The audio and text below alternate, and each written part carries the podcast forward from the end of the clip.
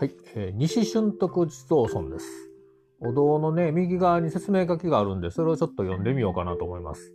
えー、この地蔵村は、法暦時代1750年頃から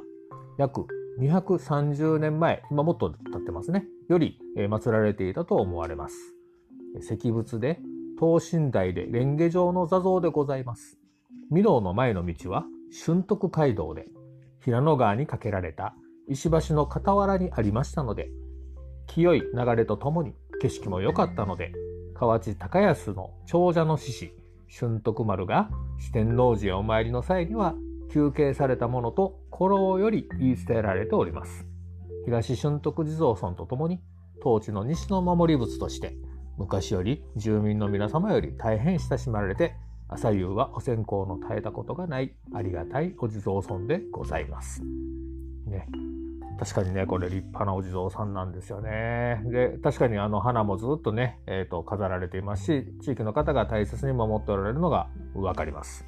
今、読ませていただいたように、この前の道が春徳街道、で、そこを、えー、平野川がすぐそう傍ら流れていたんですね。でそこにかかっていたというふうにまあ書かれているこの石橋ですけど、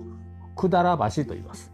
ね、百済橋。それが、えーと、いわゆる春徳街道のその道上に生まれた平野川を渡るようにかかっていた橋なんですよね。その百済橋を渡って春徳丸はまあ四天王寺行ってたんでしょうね。川が流れています。橋がかかっています。えー、お地蔵さんがあります。お地蔵さんに座ってふっと見るとね、御徒山が見えるわけですよ。御徒山が。ね。えー、景色抜群ですね。まあ、そういう素晴らしいね、景色のところで春徳丸が、え、休んで四天王寺に行っていたという、そういう言い伝えのあるところです。これね、ちゃんと覚えてはる人がおりましてね、えー、百済橋っていうのがまあもう当然後ももう形もないんですけども、昔はこの百済橋から平野川に飛び込んで水の流れでバーッと北に流されていったら、ちょうど鶴の橋のところね、鶴の橋跡、鶴の橋のところまで流れていってそこからまた登ってまた街道筋をね川をずっと遡っていってまた百済橋からジャボーンと飛び込んでとそういう遊びをしたもんだよというのを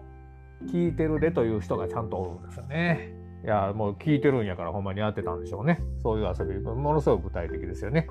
そうやって街道がそうやってまあ交わった場所でもあるんですけれども、えー、言い伝えがしっかり残っている